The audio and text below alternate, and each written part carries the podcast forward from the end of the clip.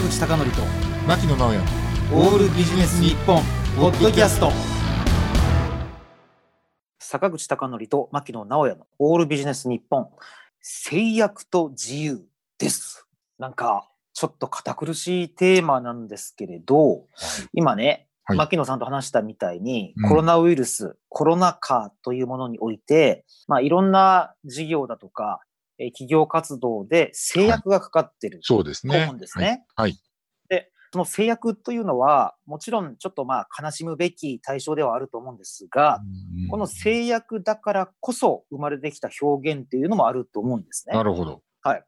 で、例えば文学作品で言うと、あの、ペストが流行った後に、うんあの、ルネサンスっていうのが始まりましたし、うんねあと、ペストで大学が休みだった時に、その学生だったニュートンは万有引力の法則をこう見つけたっていう歴史的なあの事実があるんですね。なるほどで。で、僕が思い出すのが、これまたちょっと音楽好きな僕からすると、はいあの、福岡のバンドで、シーナロケッツっていうバンドがあるんですね。はいはい。鮎川誠さんがやってたうん。で、シーナロケッツが、あの、あるライブに出たらしいんですけれど、はいで、その、まあ、シーナロケッツだけじゃなくて、いろんなアーティストがやってたんで、なるほど。シーナロケッツがやる前に、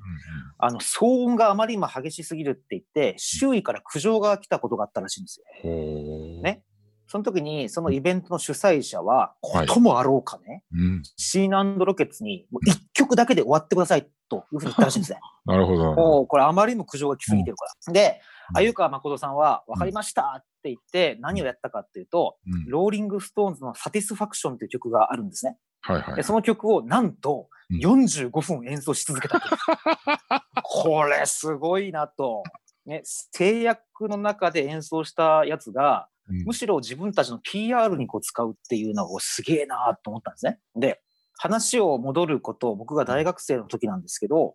あの、当時僕は、あの、アングラ演劇っていうのが大好きだったもんですから、はい。だからいろいろ演劇を見に行ってたんですよ。うん。だから、なんかもう、ちょっと自由の意味を履き違えてる大学生の演劇とかを見ると、すごくて、あの、観客の中に演劇人が紛れ込んでいて、後でそいつらが舞台に上がってハプニングを起こしたとか、あるいは演劇人がなんか突然観客に殴りかかってくるだとか、あるいはもうめちゃくちゃ面白い例で言うと、あの、チケットを買いに来た人をそのまま拉致して東北まで連れていくとか、そういうのがめちゃくちゃなことが起きてたんですけど、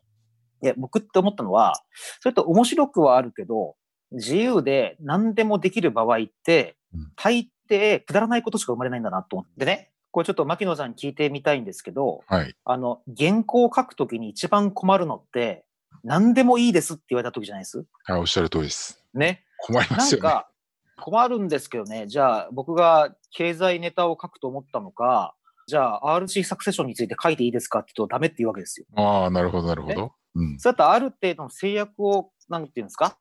あの、作ってくれた方が、うんなんか書きやすかったりしますよねおっ。しゃる通りですね。そうですね。うん。これまでの表現の、まあ、歴史とかを見てみると、うん意外にこう制約があるからこそ新しいものが生まれたりしてきているんで、うん。なんか、絶対家にいないといけないとか、いうような状態を作って、うんなんかそれがなんか新しい創作活動っていうか、企業活動につなげられないかなって考えた方が僕は建設的なんじゃないかなと思うんですよね。なるほど、なるほど。うんあの、私もいろんなその創作、まあ創作活動で原稿を書いたりするときに、いつも直面するのは、なんかわざとね、私制約作ったりするんですよね。うんうんまあ、あるあるだと思うんですけれども、紙とペンがないときに限って何か残したいものがあるとか、ああ、なるほど。そういったことがあったりとかですね。あとやっぱり、本来であればリラックスして机もあって、例えばパソコンもあってっていう時の方が、本当はアイデアも膨らむはずなんだけど、でも歩いてたりとか、うん。私の中であるあるなのはね、うん、あの、電車の中で、いろんなこと思いつくんですよ。なんかあの、満員電車とか。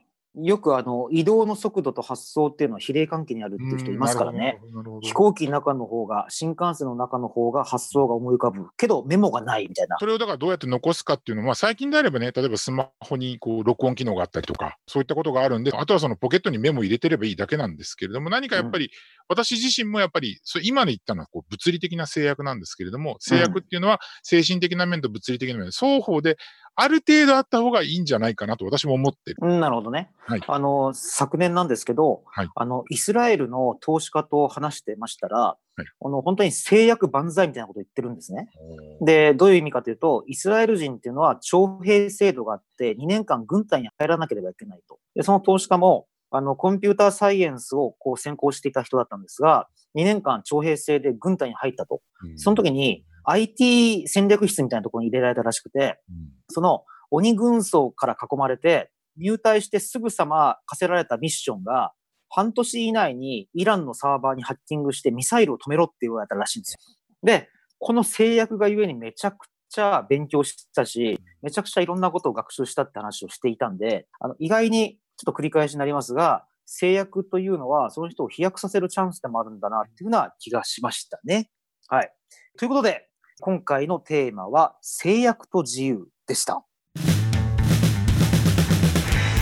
坂口孝則と牧野直哉のオールビジネス日本ポッドキャスト。今回はここまで。